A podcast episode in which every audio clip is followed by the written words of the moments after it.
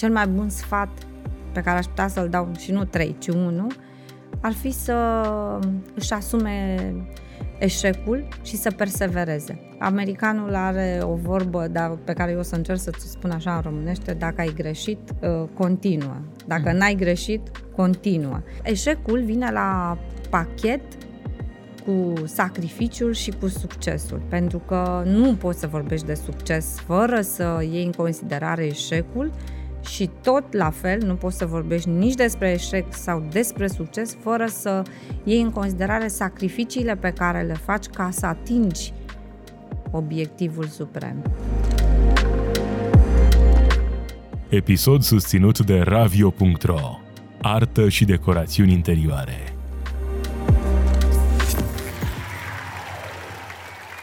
Salutare și bine v-am găsit la un nou episod din Gândește Diferit, un podcast ce își propune să aducă oameni cu o viziune diferită care să te ajute să vezi lucrurile dintr-o altă perspectivă.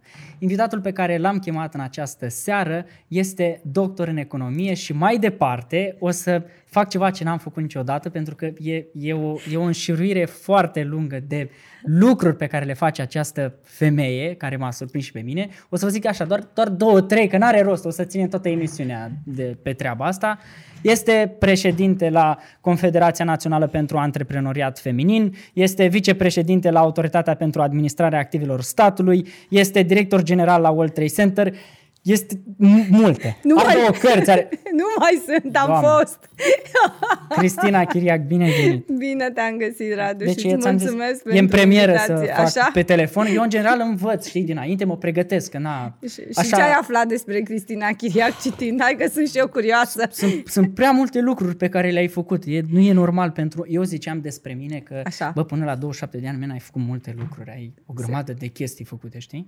Și când vine o o contră, să zic da? așa, și îți dai seama, bă, stai că nu sunt singuri, de fapt există oameni care au făcut men, mult mai multe. Deci mai ai de făcut. Da. Mult. Doctor în economie. Așa, într-o, da. Într-o perioadă în care nu știm pe unde să o apucăm, ce să facem, vine criza, nu vine criza, zine și nouă. De, despre criză Dacă sau vine despre sau, ce vrei e să E un zic? nor așa deasupra tuturor că vine criza sau nu vine criza sau ce se întâmplă din da, punct perioade de, de criză au fost întotdeauna, dar tu știi că antreprenorii sunt un pic luați da. din toate punctele de vedere și ca să fii antreprenor în România nu trebuie să fii luat un pic, trebuie să fii mult. În consecință și dacă vine... Adică sunt... să fii dus. Da, trebuie rămâi pe val, frate, te apuci de surf, înveți și rămâi pe val, okay. indiferent cât de mare e valul. Că în final vor fi câțiva care vor ieși. Important este să știi cum știi tu, ca la surf. Da. Unde te duci, cum tai valul, cum ajungi acolo să te menții la suprafață. Da, așa este. E o perioadă de scădere. Unii spun că o să vină recesiune. Recesiune, vrei să te bag în chestii din astea tehnice. Fim, fim eu nu le înțelege, nici mie nu-mi plac. În consecință n-am chef de ele. Hai să vorbim pe bune, așa, pe românește. Da, da o să fie o perioadă mai dificilă, dar știi tu, inventivitatea românului este atât de mare și de frumoasă încât nu o să poată să o întreacă nimeni. De, uh, cu siguranță ai auzit de la părinții tăi că prin anii 90 românii se duceau și cumpărau uh, blugi de nu știu da, unde, aduceau în România, făceau după cauciucuri. aia cauciucuri, gumă, argint da, și așa da, da. mai departe. Ei, atunci când n-ai nimic, ești forțat să faci ceva.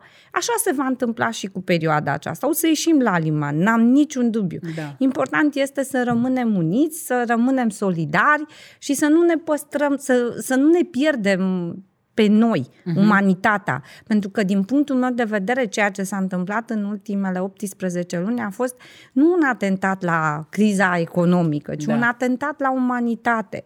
Pentru că ne-am separat, am început să trăim în apartamentele noastre, în bulele noastre, în zumurile noastre și am uitat să ne conectăm la energie, la oamenii buni, am uitat să fim motivați, să fim inspirați, să fim inspiraționali și toate lucrurile lucrurile acestea ne lipsesc și acum vezi, te uiți și zici, bă, da, Ion era altfel, mă, acum doi ani. Și ai văzut, uite-te și tu, ce caracter nasol, cum a ajuns să-l judece pe ăla și așa. Așa am ajuns. Uh-huh. Pandemia a scos din noi tot ce era mai rău și ce era mai bun. Numai că acum ai posibilitatea, văzându-i uh, așa, într-un fel de serial Naked True, să alegi ce vrei tu și în care bulă vrei să trăiești. Da. Și e bine că s-a întâmplat lucrul acesta, pentru că a fost așa ca un fel de trezire. Știi, când te trezești dimineața, îți dai două palme și zici, mamă, câte am de făcut astăzi. Da, e cam așa. De ce crezi tu că totuși oamenilor le, le e frică de gândul ăsta de schimbare? Că practic, uite, de exemplu, și ideea de criză, da, de recesiune, e tot un gând de, bă, trebuie să se schimbe ceva, trebuie să găsim noi modalități, că practic despre asta e vorba. Vine o buclă așa în jos în care omul trebuie să se reinventeze, că despre asta e vorba, ca să o ia din nou din loc și să fie din nou pe panta ascendentă. De ce crezi că avem noi lucrurile astea? Oamenii de ce crezi că au A, frică tu așa asta? simți că există o teamă, o frică? Da, Pe bune? da. Uite, vezi, bula mea e diferită. Mă, cred că tu ești printre cei norocoși. Nu e adevărat. Eu, eu stau și mă gândesc așa, mă raportez, uh, citesc mult uh-huh. și mă bucur că ai atât de multe cărți aici, pentru că, da, uh, cărțile ne fac mai bogați. Și, dar ce am descoperit, uh, uite, studiind uh, economia la Academia Română, am descoperit, am fost forțată, n-am descoperit o Ok. de bune, hai să Am descoperit vorbim pe forțat. bune. Am descoperit forțat că trebuie să citesc istorie economică și mi s-a părut un așa un blech. Da, Zis, da. "Na, e nasoal. Apucându-mă să citesc, am descoperit uh, prima criză uh, a bulbilor de la Lea din 1929, criza care a generat foarte multe efecte sociale, după care am început să mă gândesc, primul război mondial, cum ar fi fost să trecem prin primul război Doamne. mondial? Asta, să știi că asta m-am gândit și eu Al de doilea multe ori. război mondial. Imaginează-ți că te-ai născut în 1920. Hai să facem un exercițiu de imaginație. Da, am făcut. La 18 ani pleci pe front, Mamă. treci de primul război mondial, dar îți lași nevasta acasă, copii, ogor și așa mai departe, te întorci, Și mai vine nu mai încă ai un- pământ, nu mai ai nimic, mai ai nevasta și copiii, dar sărăcie, lucie. După câțiva ani mai vine un alt război, după care faci și tu o dramă acolo, că o, o, d, d, un, fr- un, o fărâmă de avere, pentru că cei care plecau la război primeau pământ, așa erau motivați. Se vorbește puțin despre lucrurile acestea. Te întorci, ai și tu 4 hectare de pământ, începi să le lucrezi nu știu ce și vin, uh, e declarată peste încă 20 de ani uh, starea cunoscută în istoria economică de a fi declarat chiabur și ți se ia absolut tot și rămâi în fundul gol. Na, cum e? Și o duci mai departe și trăiești și te duci la îndârjit să-ți aperi drepturile.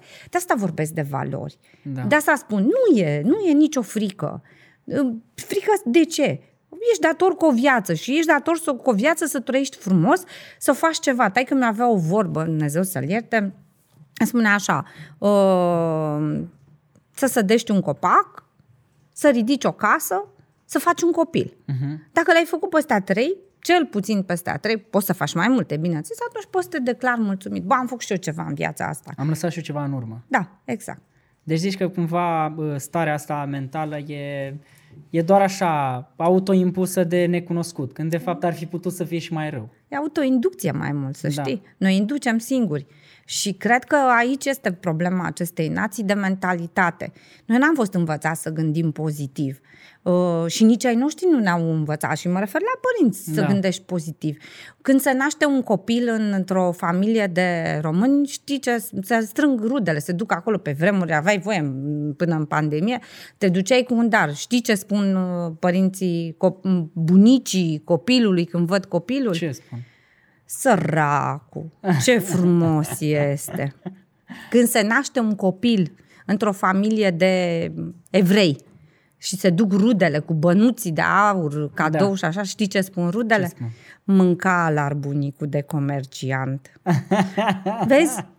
Diferență de mentalitate, de Da. viziune. De, deci, no- deci noi ne naștem săraci.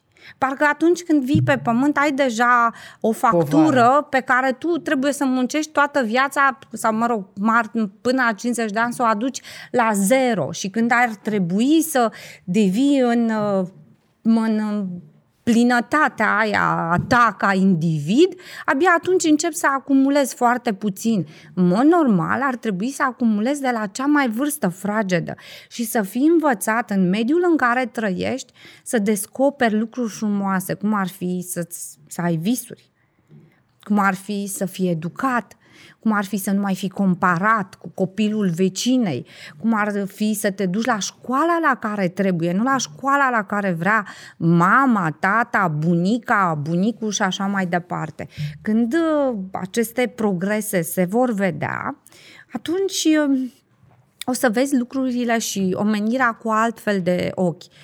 Și ce mă bucură pe mine foarte mult pe lângă podcasturile pe care le descoper cu multă bucurie, pentru că au ca au o, o latură educativă, chiar dacă tu nu o spui, dar așa uh-huh. este. Există o, o latură da, da. educativă. Mă bucură foarte mult faptul că este, există o deschidere. Începând din 90, oamenii au avut capacitatea să călătorească cu gândul, au avut capacitatea să călătorească prin aj- cărțile necenzurate, uh, mai mult, să călătorească, să descopere alte culturi, căl- pentru că prin aceste călătorii tu te întorci în țara ta mai bogat și faci comparații și spui, da. bă, uite, uite pe ce mișto e în Austria, ai văzut mă ce case mișto, ce arhitectură și așa și la noi, uite, și uite așa se naște și uh, ideea de a uh, fi responsabil, de a face ceva pentru țara ta.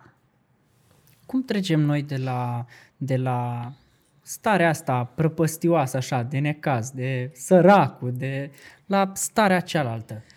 Pentru mine, uite, îți dau un exemplu, salvarea a venit de la cărți. Ăsta e și motivul pentru care în, în multe, dacă, în multe videouri pe care le-am făcut eu, ba, mi-am atârnat cărți, ba, le-am pus așa, am găsit diverse metode să le transmit oamenilor că, man, this is, știi, a, așa am scăpat eu, asta a fost scăparea mea. Dar totuși pentru cineva care poate nu e atât de uh, sigur că asta e scăparea, cum cum fac switch-ul cei mai puțin norocoși, nu știu, decât mine, decât ei? Cum fac switch-ul ăsta? Ce ar trebui să ne punem în cap?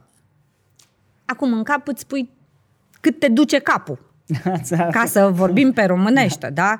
Pentru că atâta timp cât tu ești limitat din punct de vedere intelectual, degeaba vin eu și pompez în tine adică... informații că nu o să se lipească nimic de, de tine. Adică trebuie să ai stofă bună ca să se lipească ceva de tine. Adică înțelegi? spui că te naști sau nu te naști cu treaba asta. Nu. Nu spun lucrul acesta. Spun că trebuie să investești puțin în tine și în educația ta. Okay. Și dacă nu este mama, tata, eu nu m-am născut într-o familie de oameni bogați, să știi. Uh-huh. Dar ai mei au fost foarte focusați pe educație și am ajutat, am ajutat pe mine să mă dezvolt personal. Deci, de, dacă vrei să vorbim despre dezvoltare personală, atunci trebuie să spun că există extrem de multe instrumente în ziua de astăzi care te pot ajuta. Sunt uh, oameni care fac lucrul acesta for free, sunt uh, mentori care, uh, pe care poți să-i ai, uh, sunt modele de succes, de exemplu, unul din cele mai frumoase proiecte pe care eu le-am văzut dezvoltate de, dezvoltate de către Uniunea Europeană în toate țările membre este unul legat de modele de succes. Și succesul nu se cuantifică în milioanele pe care le ai în cont, în vitoanele pe care le ai în debaraș și așa mai departe, ci în a-ți atinge scopul. Și dacă obiectivul tău este să, nu știu, să-ți uh, dezvolți un business sau într-un anumit, în industria creativă și ți l-ai atins, atunci da, poți să fii un uh, model de succes. Deci succesul se cuantifică diferit în funcție de așteptări, în funcție de educația pe care avem, dar asta se poate. Uh-huh. Tu fă un exercițiu de imaginație și întoarce-te înainte de 89, unde nu o să găsești uh, Facebook, nu o să găsești telefon mobil, nu o să găsești uh, cărți uh, de dezvoltare personală și atunci o să vezi că și oamenii aceia, eu am trăit 16 uh, ani în perioada comunistă și pot să-ți spun că um, căutam avidă oameni cu care să interacționezi de la care să învăț. Trebuie să te agăți de ceva în viața aceasta. Dacă vrei să urci trebuie să ai un ideal. Când spun că să te agăți în sensul că uh-huh. să-ți mhm. fixezi o, o țintă tu trebuie să te întrebi ce, ce vreau să fac în viața aceasta. Eu știu ce vreau să fac? Știu cine sunt? Uh, pentru că dacă știi cine ești, atunci va fi mai ușor să-ți imaginezi ce vrei să faci, ce, unde da. vrei să ajungi. Dar dacă la întrebările acestea două tu nu poți să-ți răspunzi, atunci degeaba ai tu mentori în viața ta disponibil, pentru că nu vei fi în stare să echilibrezi informația pe care ei ți-o dau cu ceea ce uh, tu ești pregătit să absorbi. De asta spun că uh, dacă n-ai stofă, nu o să se uh-huh. prindă de tine. Crezi că există o problemă și cu definiția asta a succesului pe care o avem? Că, practic, suntem așa inundați de zona asta, de social media, de vitoane, cum ai spus tu, da? Adică... Ce bine că n-am... așa. Cred că din ce în ce mai mult uh, definiția succesului pentru tineri, da? Mai ales că e curentul ăsta antreprenorial, care da. toată lumea vrea să aibă o afacere, toată lumea da. vrea să facă și un business. Și e foarte bine, bravo, e foarte bine, e foarte bine, dar în același timp cred cred că începem și definim succesul din ce în ce mai mult ca uh, zona financiară, vitoane, vacanțe și așa mai departe. Crezi că e o problemă în direcția asta sau mai degrabă spus, cum ar trebui să definim succesul corect și sănătos? Păi eu cred că succesul poți să-l definești corect și sănătos în funcție de obiectivele pe care tu le ai. Și dacă tu îți fixezi ca anul acesta să-ți atingi 100 de mii de euro cifră de afaceri, atunci tu ți-ai îndeplinit obiectivul și poți să spui că a fost un succes. Bine, obiectivele acestea trebuie să fie și ele rezonabile. Da. Că tu dacă vrei să faci mâine 10 milioane de euro și n-ai făcut 10 milioane de euro, o să zici, mamă, am, mi-a, mi-a dat cu failed, știi, și da. sunt uh, nașpa. Nu, hai să fim serioși și să ne stabilim niște obiective rezonabile astfel încât să putem să le îndeplinim. Uh, mai departe de partea aceasta, cu cum definești succesul, cred că uh, are un alt sâmbure. În definirea acestui, acestui succes, eu aș spune că ar trebui să lumbrăm acolo la rotițele alea care ne motivează să devenim curajoși pentru că, de fapt, toată problematica antreprenoriatului sau antreprenorilor din România uh, este că mulți dintre ei n-au curaj să-și asume. Uh, mulți dintre ei rămân la un anumit nivel, uh, stau pe bară, cârcotesc sau nu se implică pentru că nu se consideră nici suficient de, bun, suficient de bun, de deștepți, de frumos și așa mai departe. Dar în ecuația asta, inclusiv a succesului sau a antreprenoriatului, nu este despre cât de bun, de frumos, de deștept, de orientat ești, ci eu cred că este de, mai degrabă de creativitate, uh-huh. de informație. Un lucru despre care se vorbește puțin în România este uh, calitatea informației ca să construiești un business bun, trebuie să ai informații de calitate. Uh-huh. Cum ajungi la informațiile alea de calitate este o altă poveste și cu siguranță nu ajungem toți la ele, dar pentru asta îți trebuie ceea ce spuneam mai devreme, educație. Și tot uh, mă duc la cărțile astea, că m-a inspirat în seara asta și o să-ți spun că am citit uh, în ultima vreme destul de mult despre macroeconomie și Stiglitz, care este unul din laureații premiului Nobel pe economie, uh, povestea că nu câtă carte cunoști sau cât de multe predicții uh, ai face și s-ar dovedi reale conduce către succes, ci să fii cu un pas înaintea celorlalți. Cu alte cuvinte, nu trebuie să fii extraordinar, ci trebuie să anticipezi mișcările economice, sociale, politice uh-huh. din mhm. jurul tău, din bula ta, de acolo de unde ești și să fii tu primul care face pasul. Cu alte cuvinte, ceasul să-l dai tu da. și după aceea să vină ceilalți după tine. Este logică dacă tu ai dat startul și ceilalți se vor alinia după tine, va fi un fel de mișcare care se va reverbera, iar rezultatele cele mai bune le vei înregistra tu vor veni după aceea eșalonul 2, eșalonul 3, eșalonul 4 și așa mai departe, care vor avea de câștigat. Dar depinde când te prinzi de lucrul acesta. De aceea eu spun că este extraordinar să vrei să faci antreprenoriat în România, pentru că e loc pentru toată lumea. da. Și pentru oia buni și pentru oia mai puțin buni. Imaginează-ți cum ar fi să fii antreprenor în America, o țară în care există o antreprenoriat de sute de ani și care se, cum să zic, servește antreprenoriatul pe pâinea cunt de dimineață, adică Da. da. copilul de dim- la 3 ani știe că el când va avea 5 ani, mai că sau să-l trimită să împrăștie ziare prin cartier și o să strângă 5 cenți de la fiecare vecin și la finalul lunii o să-și cumpere o bicicletă. Îi trim- Acum 10 ani, numai gândul că ai putea să-ți pui copilul la muncă în România era dezastruos, era exploatare. Adică, vezi ce percepție de schimbare de mentalitate? Da. Acolo se numește orientare, oportunitate. Dar nu Aici, exploatare. da. Acum, eu, întrebarea asta e pentru mine, da? Ia. Mi-ai povestit că nu e neapărat să fii mega sclipitor, ci că trebuie să fii cu un pas înainte. Da. Cum faci să fii cu acel pas înainte? Dăm, te rog, ceva practic.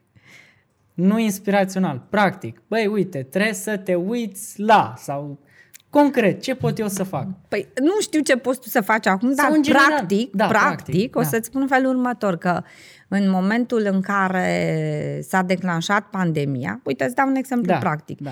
Știi că economia românească în eminamente este bazată pe consum, da? Da, și multe da. business-uri au avut de suferit. A fost șocul. Șocul care ne-a băgat în casă. E, în momentul acela a trebuit, multe din companiile pe care eu și antreprenorii pe care eu îi cunosc au trebuit să se readapteze Da. ca să nu piardă. Uite, îți dau un exemplu practic ce am făcut eu. Noi producem celebrele bluze tradiționale, cămăși tradiționale cunoscute sub numele de ie românească, pentru că prețul era atât de mare și oamenii nu mai cumpărau, ne-am reprofilat pe tricotaje. De ce? Pentru că aș- ăsta era trendul în străinătate și am văzut ce se întâmplă, că oamenii stăteau în casă, că au început să-și modifice comportamentul. De asta spun, trebuie să faci niște analize și să vezi ce se întâmplă pe nișa ta, care sunt modificările de structură. Le analizezi și după aceea anticipezi ce se va întâmpla. Mhm. În momentul în care anticipezi cum o să se modifice structura pieței și tu ai anticipat lucrul acesta, începi să te adaptezi, lucrezi Ok. okay. înaintea celorlalți și pui în aplicare.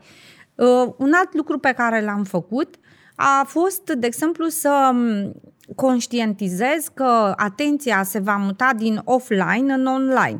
În consecință, când a venit criza, cele șase magazine pe care le aveam, uh, magazine fizice, fizice, erau deja închise. Aveam eminamente prezență în online, 100%. Adică dacă s-a închis uh, sau a scăzut consumul, pentru mine, dependența de uh, prezența fizică a, f- a avut impact negativ zero. Da. Din păcate sunt oameni care n-au anticipat asta și au plâns după magazin. Avem un client pe, în agenția de marketing care a venit la noi, Așa? uh, tot pe zona de îmbrăcăminte, de la vreo 300 de angajați a căzut la 10 și nu s-a mai ridicat, s-a dus. Da, Pentru vezi, că asta- n-a, n-a, n-a avut online deloc Da. și s-a trezit exact când s-a Da, dar prăbușit vezi tot. că eu tot spun lucrurile acestea, de vreo 5 ani de zile tot spun lucrurile acestea, că indiferent cât de mare ești, trebuie să ai și alte uh, segmente diversificate uh, și că să fii doar în, uh, în, în prezență fizică este cea mai mare greșeală. Trebuie Da. să anticipezi ceea ce se mișcă, unde se mișcă și cum se duc trendurile.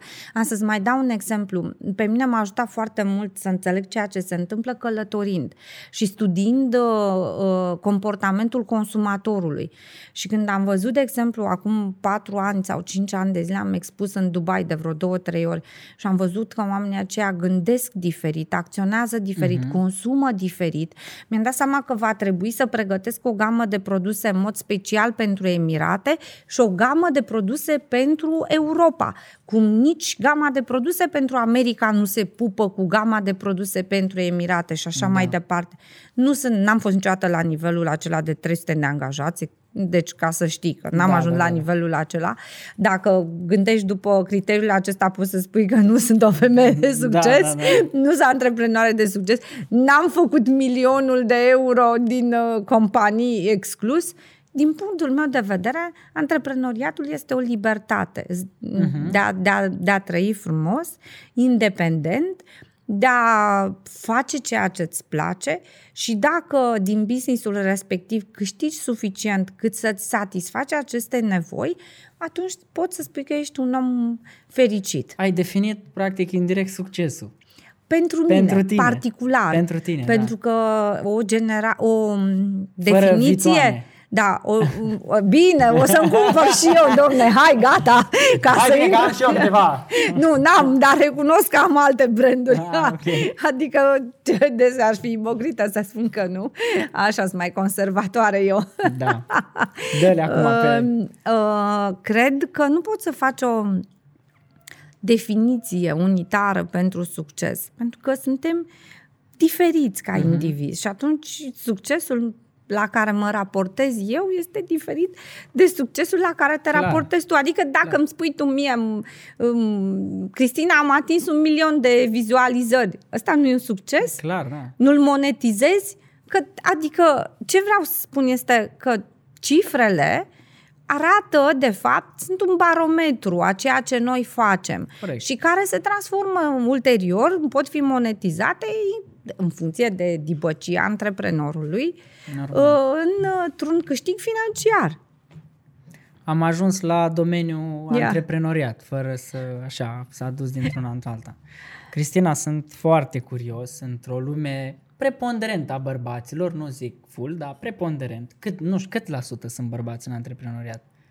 60%, 60, 60 și ceva, 62, cam așa. Bănuiesc că de multe ori ți-a fost dat să stai la masă cu o masă plină de bărbați, probabil tu, poate singura femeie, s-a întâmplat, 100%. Da, da. Cum, uh, a- asta, vreau să fie o chestie, cum să zic eu, o, o încurajare pentru toate fetele și femeile care cumva tind spre o carieră în antreprenoriat, că practic e privit așa, cu... Sunt sigur că multe dintre ele privesc cam cu frică, cam cu strângere de inimă. Zim care sunt, uh, care sunt aturile care cumva te-au ținut aici într-un, într-un meci al bărbaților, bum, a apărut Cristina și a zis, băi, ia stați așa că sunt și eu aici. Și nu doar că sunt și eu aici. Um, eu nu pot să-ți dau un răspuns simplu, să știi, la Dar nu e un întrebarea răspuns aceasta. complicat. Pentru că tu povesteai că ești uh, suma experiențelor Da. tale și la mine e la fel și cred că pentru fiecare e la fel. Uh, Înainte să fiu antreprenor, am fost angajat. Ok. După care Unde? am fost... Unde? uh, Păi am lucrat pentru o companie hotelieră, am con- de- coordonat, așa mi-am început cariera, Mhm. să zicem, cu funcții, că Da. am avut și carieră fără funcții. Uh, în, uh, Am condus un departament uh, financiar, pot să spun că sunt printre primii oameni din România care și-au luat uh, titlul de expert contabil la o vârstă fragedă. Aveam 25 de ani când am devenit expert Ah, ok. contabil și așa s-a născut primul business, adică am devenit, eram de fapt intraprenor, pentru că ziua m, conduceam acel departament și în timpul liber uh, e, țineam contabilitățile diferitelor uh, firme pe care, cu care aveam contracte de colaborare. Mhm. Uh, Dar uh, nu acolo am simțit uh, greutatea de a fi femeie, că acolo eram angajat, antreprenor, era ok, eram pe, me- în, în terenul meu de fotbal, știi? La contabilitate, Uh, clar erai acolo. La financiar contabilitate, erai în domeniul tău. Ulterior, când uh, am migrat mult mai târziu în administrația publică, mi-am dat seama că foarte mulți dintre cei cu care interacționam, chiar dacă aveam funcție mare, Da. mă priveam întâi ca pe o femeie, nu ca pe un profesionist. Ok. A- Chiar de, mi-aduc aminte, am făcut niște teste la un moment dat, o să râs, dar așa dau din casă la vremea asta, să văd uh, unde se plimbă privirea oamenilor când eu sunt îmbrăcată în rochie și am început să mișc un pix Da. în timp ce vorbeam cu ei, să văd unde se duce, dacă ochii lor uh, rămân ațintiți în ochii Da. mei sau se fâție după pixul respectiv. Și așa a fost. Au, S-a fățit după pix. deci n-avea nicio legătură cu ceea ce eu vorbeam. Puteam să spun orice prostie, nu erau atenți acolo. Erau atenți doar prin funcția pe care o, o reprezentam. Și am început să-mi schimb comportamentul în sensul că lucru pe care cred că îl fac multe femei și care nu e adecvat. Astăzi pot să spun lucrul acesta. Ok. În sensul că am început să mă îmbrac uh, foarte masculin. Uh, Cămăși închise până în gât, uh, să nu se vadă nici uh, un pic din decolteu, haine cât mai largi, costume bărbătești, uh, fără bijuterii, părul prins la spate, fără make-up și așa mai departe.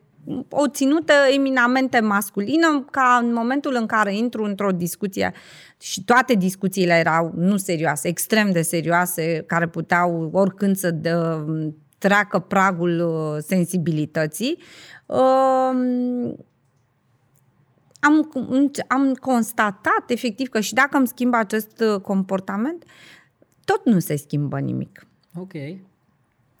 Și atunci am uh, revenit la felul meu de a fi, să-mi impun punctul de vedere, cre- ajungem din nou la curaj. Să atunci când nu ascultau să dau cu pumnul în masă, deci ai dat și cu pumnul în masă. Am dat, da, da, de mai multe ori. Am, am, am, am avut niște... da, gândește-te că oamenii pe care i-am coordonat erau oameni cu 20-30 de ani de experiență, care veneau cu preconcepțiile lor, cu mentalitățile lor, cu eu fiind femeie, ei fiind bărbați, n-a fost întotdeauna ușor. Am încercat toate variantele, de la uh, ai cuceri prietenește până la mă impune din punct de vedere profesional. Într-un final uh, i-am lăsat, uh, le-am explicat că pot să-i las să, de, să, să se dea cu capul singur de pereți și la final să răspundă ei, iar răspunderile erau penale, ca să ne înțelegem unde ne da, jucăm, da, da. cum ne jucăm. Și abia în momentul acela veneau, au, au, adică mi-a trebuit destul de mult timp să mă impun în fața lor astfel încât să își dea seama că au de-a face cu un profesionist și nu cu o femeie. Uh-huh. După ce am trecut de barierele acestea, astăzi pot să spun că sunt, și astăzi mă sună, deci am plecat din instituțiile respective. Sunt oameni pe care am cunoscut acum 30 de ani și astăzi mă sună pentru diferite sfaturi sau să mă ajute să-i consiliez pe anumite probleme. Uh, îmi place să las ușa deschisă. Astăzi nu mai simt diferența între a fi femeie și a fi bărbat pentru că mi-am asumat lucrul acesta. Da. Din potrivă am transformat uh, uh, feminitatea cu care m-a înzestrat natura într-un avantaj și dacă vrei să ne jucăm băiete nou, atunci ne jucăm, că da, pe da. mine mă țin uh, balamalele și pot să mă joc foarte bine. Și da, da cred că nu, e, pentru mine, să știi, Radu, nu există lumea femeilor și lumea bărbaților Uh-huh. Când pleci din start cu această preconcepție că este, există o lume a femeilor și o lume a bărbaților, atunci să fii conștientă sau conștient că o vei trăi. Dar da, se întâmplă astfel de derapaje și ele nu trebuie lăsate să, se, să devină agresive. În momentul în care le stopezi, și știi să te impui și știi să îți asumi că ești femeie și să lupți pentru ceea ce tu crezi, atunci lucrurile se schimbă de la sine. Și sunt convinsă că se vor schimba tot mai mult, pentru că există tot mai multe femei care își asumă public să vorbească despre tot ceea ce se întâmplă și spre bucuria și surprinderea mea există mulți foarte mulți bărbați care apreciază femeile, care uh-huh. le mhm. susțin, care le încurajează și categoria asta de bărbați pot să spun că îmi place tare mult. Uh-huh, uh-huh.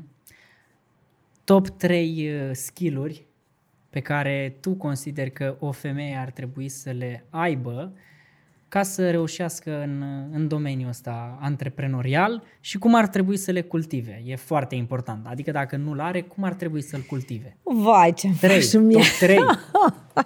nu, nici m-am gândit niciodată. hai să le facem aici împreună. Hai. Cred că, hai să o luăm altfel, că nu-mi vin în cap acum, acum trebuie să te la trei. tine, care au fost skillurile, top 3 skill care pe tine te-au ajutat să ajungi unde ești astăzi, da? Și cum le-ai cultivat? Păi dacă ar fi să luăm așa, atunci ar trebui să spun că bagajul de cunoștințe m-a ajutat foarte mult. Informațiile.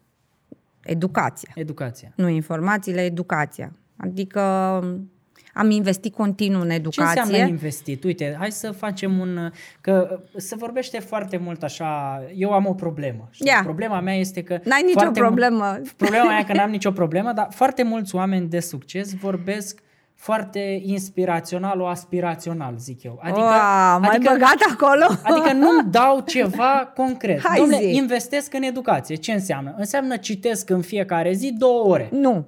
Asta, asta nu vreau fac eu, asta. concret. Vreau nu să fac știu asta. ce înseamnă. Înseamnă că da, sunt absolvent de studii economice, da, sunt economist. Da. La un moment dat am constatat că am lacune în ceea ce privește interpretarea legii. Am făcut dreptul. La un moment dat am constatat că vreau mai mult Asta înseamnă să investesc continuu okay. în educație, să învăț. să nu mă opresc din învățat, pentru că indiferent cât de mult aș învăța, nu înseamnă că le știu pe toate. Da? Ce înseamnă raportarea? Uite, Cristina, într-o zi obișnuită, Ia. normală, care începe și pentru tine la ora? Șapte. Șapte, da? Și Șapte înainte, fără un sfert. Și dăm 10 ani înainte când să zicem educația, sau 20 de ani înapoi, când educația era pe primul plan, da? Cât investea Cristina de la ora 7 dimineața până la ora 11 seara în educație? Mult, mult, foarte mult. Cel, deci, gândește-te că munceam sau aveam un business, că da. am alternat lucrurile acestea, sunt și mamă. Deci, în principiu, cel puțin 3-4 ore pe zi. Bun, și uite, citesc uite, mult. ăsta e un da. răspuns da, care mie îmi place. Citesc uh, destul de mult, sunt informată, uh, citesc, de exemplu, cărți pe segmentul meu care mă interesează, The Economist, uh, da. mă uit să văd ce se întâmplă în ce alte state ale lumii, nu, încerc să ies din bula mea și asta da. este tot o investiție în educație, că în Clar. momentul în care nu citești o bălărie, mă apuc să citesc romane de dragoste, mulțumesc, sunt să sătulă de dragoste. Vreau, îmi doresc, dar asta, asta poate să fie o lectură de weekend sau da. o lectură în momentul în care uh, simt cumva că am nevoie să scad presiunea care am pus-o pe mine în timpul săptămânii. Da, da, da. Investiția în educație înseamnă ca în fiecare zi tu să adaugi o informație în, ca, în calupul tău de informații pe care mm-hmm. l-ai acumulat deja, să simți că crești. Astăzi eu am crescut. Cum? Am citit ceva sau am discutat cu un Radu care m-a provocat să sap în interiorul meu și să văd ce am bun sau ce da. este mai puțin bun.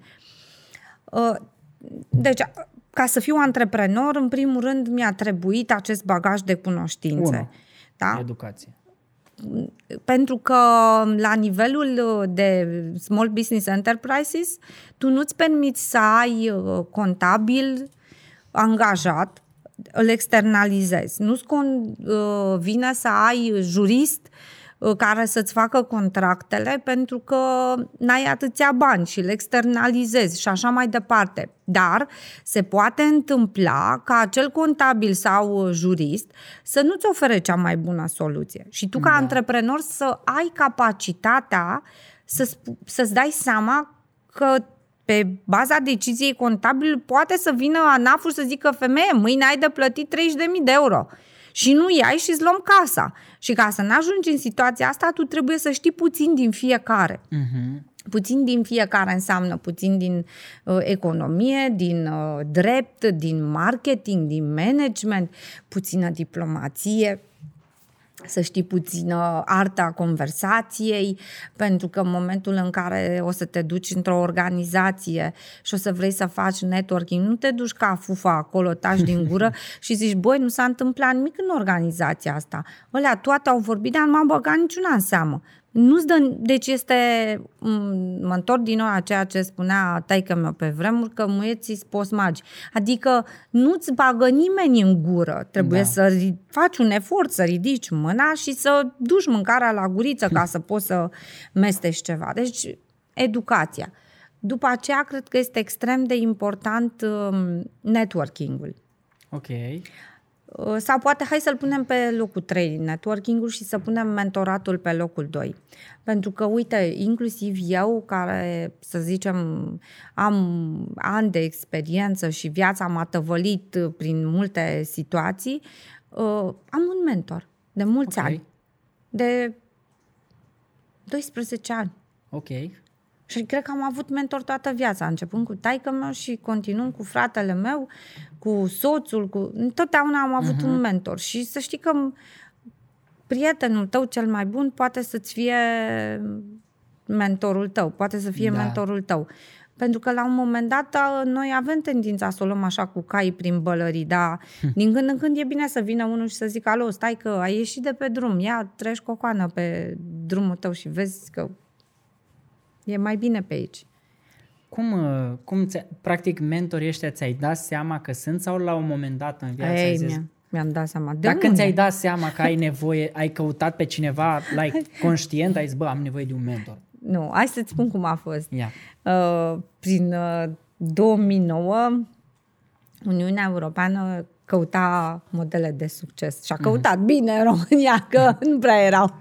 și într-un final, după căutări, au găsit ei vreo 10 femei, printre care și eu, și ne-au trimis la cursuri mm. la Bruxelles, după aia ne-au trăinuit, ne-au plimbat prin alte țări, am înțeles ce înseamnă networking-ul, acolo am înțeles. Deci, în 2009-2010. După care, în, caz, în cadrul unui seminar, pentru că ei fac studii și tot felul de lucruri mișto, constructive, pe care ar trebui să le facem și noi, adaptate la necesitățile da. noastre, au venit și au zis, băi, am constatat noi că cele mai frumoase business-uri care se derulează pe termen lung, pentru că problema asta cu nemor startup-urile este cam peste tot, nu doar în România, ar trebui să dezvoltăm conceptul de mentorat și m-au făcut mentor al uh, antreprenoriatului feminin. Și acolo am învățat ce înseamnă mentorat. Uh, au curs așa dintr-una într-alta, pentru că le-a fost foarte ușor, cunoscându-mă, să mă ia și să mă trăinuiască și pentru uh, rețeaua asta de mentor, care este destul de mare. Și m-am întors de acolo și mi-am dat seama, deci după ce ei m-au trăinuit, mi-am dat seama că chiar dacă am această capacitate de a fi mentor, eu am nevoie de un mentor. Uh-huh. Dar mentorul acela să fie un tip foarte mișto, care să aibă capacitatea să-mi spună mie când greșesc sau măcar să mă corecteze într-un mod foarte diplomat. Și am căutat în arealul meu de prieteni o persoană cu care sunt compatibilă, cu care pot să discut, care știu că are partea asta de voluntariat. Acum mai nou am văzut că mentoratul este confundat cu coaching, cu dezvoltare personală, da, da, da, dar da. din punctul meu sunt lucruri diferite pentru că faci lucruri diferite. Cu mentorul tău poți să discuți strategie de dezvoltare a businessului. Trebuie să înțeleagă economie, trebuie să înțeleagă cum te poți dezvolta. De exemplu, în loc să te duci să iei finanțare de la bancă, așa cum te sfătuiesc toți consultanții, tu să poți să ai capacitatea să ridici compania pe care o ai la un prag destul de bun, astfel încât să o listezi la bursa de valori și să iei uh, finanțare de acolo. E o altfel de finanțare despre care se vorbește mai puțin în România. Și, mă rog, mai multe instrumente, dar cam așa ar trebui să facă un da, da mentor. Da, da, da. Adică să știi exact ce să-ți spună, ce pași să faci ca să calci pe moale. Da, da. Cum ar veni. Bun, am înțeles. Dacă ar fi să, să dai un sfat ca un mentor, da? da? Pentru persoanele care sunt la început de drum, în startup-uri, că sunt foarte multe startup-uri la noi, da? Care ar fi, nu știu, la, uite, top 3, na, că tot am, tot am discutat de top 3. Care ar fi top 3 sfaturi pe care, pe care le-ai da unei persoane cu un business la început de drum? Păi, prin asimilare poți să le iei exact uh, după skills-urile pe care noi le-am discutat, dar cred că cea mai mare problemă sau cel mai bun sfat pe care aș putea să-l dau, și nu trei, ci unul, ar fi să își asume eșecul și să persevereze. Americanul are o vorbă dar, pe care eu o să încerc să ți spun așa în românește, dacă ai greșit, uh, continuă. Dacă mm. n-ai greșit, continuă. Adică, cu alte cuvinte, să nu-ți fie frică să eșuezi. Eșe- eșecul vine la pachet cu sacrificiul și cu succesul. Pentru că nu poți să vorbești de succes fără să iei în considerare eșecul și tot la fel nu poți să vorbești nici despre eșec sau despre succes fără să iei în considerare sacrificiile pe care le faci ca să atingi obiectivul suprem. Cel mai mare eșec pe care l-ai avut tu? Am pierdut bani. De zine câți? Mulți, Cum? mulți, vreo 60 de mii de euro. În ce business? Păi în, în businessul pe care l-am în flor de ie am pierdut. Da, da bineînțeles, mi-am asumat. Adică am deschis, am fost prima româncă, să zicem așa, din brand din industria creativă, cea pe care eu activez cu produsele tradiționale.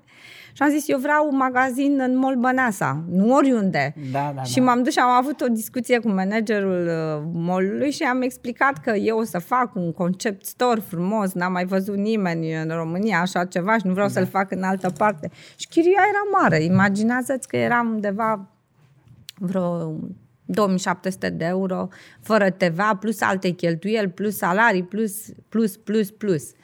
Și uh, am pierdut vreun 2 ani de zile cât am avut magazinul acolo, am pierdut uh, bani mulți. Așa m-am, mi-am luat uh, bătaie la fund, să zic, okay. pe românește și m-am mutat în online. Pentru că mi-am dat seama că banii pe care i-am investit în chirie 2 ani de zile, 60.000 de euro, aș fi putut foarte Dacă bine să fac campanii online. de marketing și să wow. eficientizez Uh, și totodată mi-am dat seama că focusându-mă pe magazinele fizice, pentru că stai, lecția de succes a americanului, ce te învață? Aia tradițională, nu e bine să ai doar un magazin. Da. Trebuie să ai 10, 20, 50 și m-am apucat frățioare și am zis, hai, și în molul ăsta, și în molul ăsta, și în hotelul ăsta și ajunsesem să fiu cam peste tot în București și femeile cu care eu colaborez să obosească în a face produse și eu nu aveam timp să le fotografiez, să le urc în online, să le promovez, pentru că se vindeau fizic. Și la un moment dat, când am tras linie și am văzut că costurile cu chiriile sunt atât de mari și cu salariile și că rata de profit este mică, am zis, fată, tu ce faci aici? Încași toate principiile pe care le-ai uh, scris și atunci am luat decizia, ți-am țin minte că am plâns aproape o lună de zile. În fiecare zi mă trezeam și mă certam. Oare am făcut bine? Oare am făcut bine? Și într-un final, după o lună de zile m-am calmat și am zis, băi, hai, asumă-ți, gata, ai pierdut banii, s-a terminat, nu contează. Mergi mai departe. Cum arată pentru tine o zi de dimineață și până seara? Că faci o grămadă de lucruri. Păi, dacă vrei, spun cum arătat astăzi. Da, vrei? Ia, păi, șapte fără un sfert trezire, luat uh, repede o cafea de la expresorul din casă, spălat pe dinți, îmbrăcat rapid în ceva comod, mers la birou. De la 8 până la 11 creativitate, muncă, ședințe de echipe și așa mai departe. La 11 am plecat uh, pentru că aveam deja prima intervenție la antena 1 programată. După am plecat, de acolo am luat prânzul cu un prieten, dar prânz care a fost mai mult de business pentru că am discutat despre o conferință pe care o vom organiza în decembrie pe 17 și el o va modera. Uh-huh. După am plecat la realitatea, după am venit la tine și după mă duc, și după mă duc înapoi la birou. Te duci înapoi la birou la Mă duc asta. înapoi la birou pentru că mă așteaptă Uh, tot ceea ce s-a întâmplat astăzi la birou în lipsa mea trebuie eu să finalizez, să răspund la mail-uri și abia apoi, probabil că undeva în jurul orei 9 ajung acasă, unde mă vor lua de bună. Ok. și o să înceapă să-mi povestească ce a fost la școală, cum a fost la școală, ce s-a întâmplat. Și pe la 10 și ceva, probabil că după ce, știi tu, dăm jos tencuiala de pe față, da, da, da, da. Uh, ne gândim cu ce ne îmbrăcăm mâine, cât de comod, cum o să fie vremea. Uite, o să-ți dau din casă și o să-ți spun că sunt foarte mândră că, uite, după 2 ani de zile reușim, într-adevăr, să plecăm în Cuba, defilăm cu flori de ie pe 1 decembrie la Havana Mie așa îmi place să marchez, să fac lucruri care nu le-am mai făcut da, nimeni. Da. Și toată lumea mă întreabă, de ce Cuba? Măi, da, că n-a ajuns nicio româncă acolo cu costumul popular și vreau eu să fiu prima româncă. Da, da, da. Fain. Da. Dacă ar fi să uh, numești un lucru sau două sau trei, dacă tot am fost trei. Da? În seara asta suntem pe trei. Trei, da. Vezi că sunt multe trei la ce urmează să zic. Ia să vedem. Dacă ar fi să numești trei lucruri care îți plac la tine și trei lucruri care nu-ți plac la tine și pe care le-ai schimba? Îmi place pozitivitatea mea okay. foarte mult. Adică în, foarte rar ajung în, să nu mai văd pământul. Sunt curajoasă și lucrul acesta îmi place. Uh-huh. Și îmi place că am reușit în ciuda faptului că m-am mai pierdut din când în când să-mi păstrez valorile. Okay. Alea pe care mi le-a dat aică meu pe, de când m-am născut să fiu poți sinceră. Să, să, da, da, da, să, să nu mint, să nu fur, să nu fac rău, să toate sunt cu să nu. Știi? Okay, okay. Da, și m- sunt mi-a fost greu, să știi. Uh-huh. Am avut momente când m-a luat apa. Că pe măsură ce te înalți și devii cocoană și zici, mamă, ce șmecheră sunt eu și așa, cam simți că te desprinzi de pământ și simți tu, te crezi așa un pic de Dumnezeu pe pământ, știi? Da. Și am mai luat bătaie la fund, așa mi-a mai dat, Doamne, Doamne, vreo două lecții, m-am trântit cu fundul de pământ, m-a ridicat și am zis, stai, gata, nu mai fac. Deci cam astea sunt uh, lucrurile pe care le admir la mine.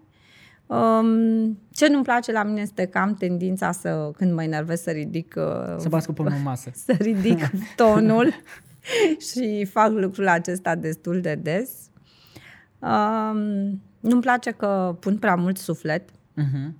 e- extrem de mult și că mă las rănită de mulți oameni, inclusiv de oameni cu care interacționez destul de puțin, pentru că sunt foarte empatică și mă pun în papucii tăi instantaneu și încep, te ajut eu, fac eu, dreg eu Da, și da, după aia constați că nu merita să facă și să faci eforturile acestea. Și uh, ce nu mai place, dar nu e vorba despre mine în general, ci de societatea în care trăim, este că nu știm să ne apreciem unii pe alții. Uh-huh. Și practic asta nu-ți place nici la tine? Nu, am zis că nu e vorba neapărat Ah, de mine, în ci general. în general societatea În general. în care trăim. Ok. Adică mi-ar place, mi-a, mi-aș dori să îmi s- aud mai des, uite Viorica, îmi place foarte mult de tine, uite Cristina, îmi place foarte mult de tine, ai făcut lucrul acela bun. Pentru că acesta este un concept pe care l-am învățat în Statele Unite ale Americii. În momentul în care ne încurajăm unii pe alții, sunt șanse mai mari să devenim mai buni și uh-huh. să evoluăm. Și cred că nivelul de redus de evoluție al multor români se datorează faptului că nu suntem încurajați suficienți, Uh-huh. de suficient de mult. Aviz de încurajare. Mm. Un, uh, un lucru, o propoziție, o frază pe care ți-o spui tu ție în momentul în care ți-e greu. Că bănuiesc că nu îți merge viața așa numai roz și sus.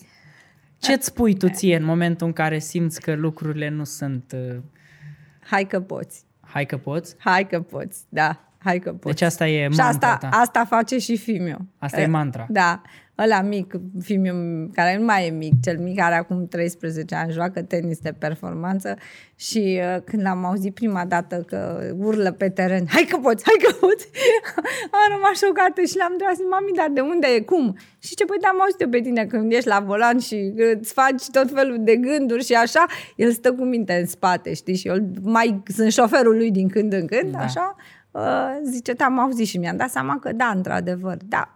Vezi, uite, tot o chestie de încurajare. Da. Dacă ar fi să... Exercițiu de imaginație. Zi. Dacă ar fi să îți imaginezi un banner mare cât toată clădirea asta, da? Mm. Pe care ai posibilitatea să-l pui în piață la Victoriei. Ce ai scrie pe bannerul respectiv? Umanitate. Trebuie să dezvolți un pic. Păi ne-am dezumanizat. Uh-huh. Îți povesteam la începutul podcastului că simt că ne-am dezumanizat, că nu mai știu, nu, nu, că uităm să iubim, uităm să fim buni unii cu alții și de acolo se nasc toate derapajele acestea.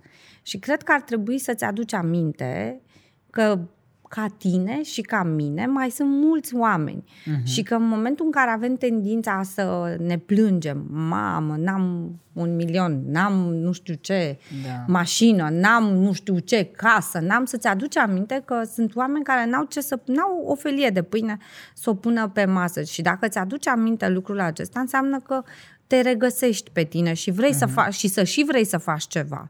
Pentru că dacă ești uman, vei face acel ceva. Dacă te vei gândi la binele propriu, ceea ce se întâmplă la ora actuală în România, atunci o să, ne de, o să devenim așa ca niște aparate, niște roboței. Vom face anumite lucruri uh, mecanizat, uh, Da. ne vom întâlni cu aceiași oameni și cam atât. Știi ce cred eu? Că mie mi s-a și întâmplat. Eu sunt așa Ia. destul de spiritual ca persoană. În seara asta... În, în general, în Da. general sunt destul de spiritual și am așa o, o chestie pe care eu, la care țin. Zic, bă frate, dacă tu nu dai, fie că nu știu, Nu e vorba primești. de cineva de pe stradă, nu știu, mm? vine un bătrânel la tine, Da. vine, bă, bă, nici nu contează. Dacă tu nu-ți rup de la tine să dai cuiva, este imposibil să primești. Da. Man, nu, e, nu e flux și dacă nu e flux, dacă tu doar te duci la magazin să-ți cumperi chestii pentru tine, primești salariul, îți cumperi chestii, ăla nu e dat. Nu o să primești niciodată mai mult, o să rămâi acolo, știi? Nu o să se întâmple lucruri mai mari. Și cred că cumva despre asta e, că ne-am Da. făcut așa foarte singular, știi? Nu ne Da. mai uităm. Cât am, 10 lei? Ia și tu 3. Da. Că mai am și o 7, Dar cât că sunt mi-ajung. capabili să facă lucrul Păi acesta? da, da, eu cred că ce nu înțeleg oamenii e că ți se întoarce. Păi uh, nu înțeleg pentru că n-au exercițiu. Și că poate n-au Vizual. Nici, nici n-au experimentat sau n-au avut cine să le spună, nu știu. Sau se gândesc doar pe termen scurt. Zic, păi cum, am 10 lei să-ți dau ție 3 lei? Ce o să Uite, nu se întoarcă e, mie? evreu zice că 10% trebuie dat. Zeciuiala, așa zice. Da, Zeciuiala știu, trebuie dată știu. ca să, Din multe ca să puncte se de întoarcă. vedere au uh, niște chestii mișto, să știi. ca să circule energia. Da, așa este. Sunt de acord. Cristina, Ia. dacă ar fi să rezumăm toată discuția noastră într-o singură propoziție cu care oamenii să rămână, care ar fi propoziția asta? Ar trebui să faci tu propoziția, nu, tu trebuie, eu. Tu trebuie să, că e din perspectiva ta, eu pot să o fac pentru mine. O propoziție. Da, După da, ce am cu vorbit care- aproape o oră, O să oră facem și- așa, să facem o propoziție. Da, cu care oamenii să rămână. Da, trebuie să crezi în tine.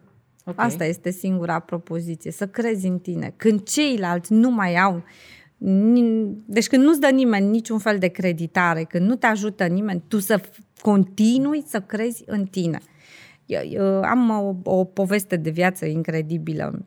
Um, am dat uh, treapta întâi la liceu pedagogic și era o probă sportivă și pe vremea respectivă nu se găseau pantofi de sport. Da. Uh, Și aveam niște spadrile din alea nasoale, ce să mai zic pe românește.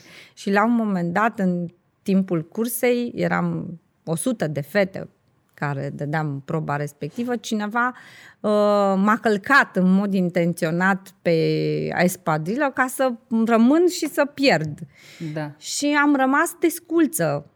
De un, mi-am pierdut espadrila la un, un picior la dreptul parcă și pe stângul nu.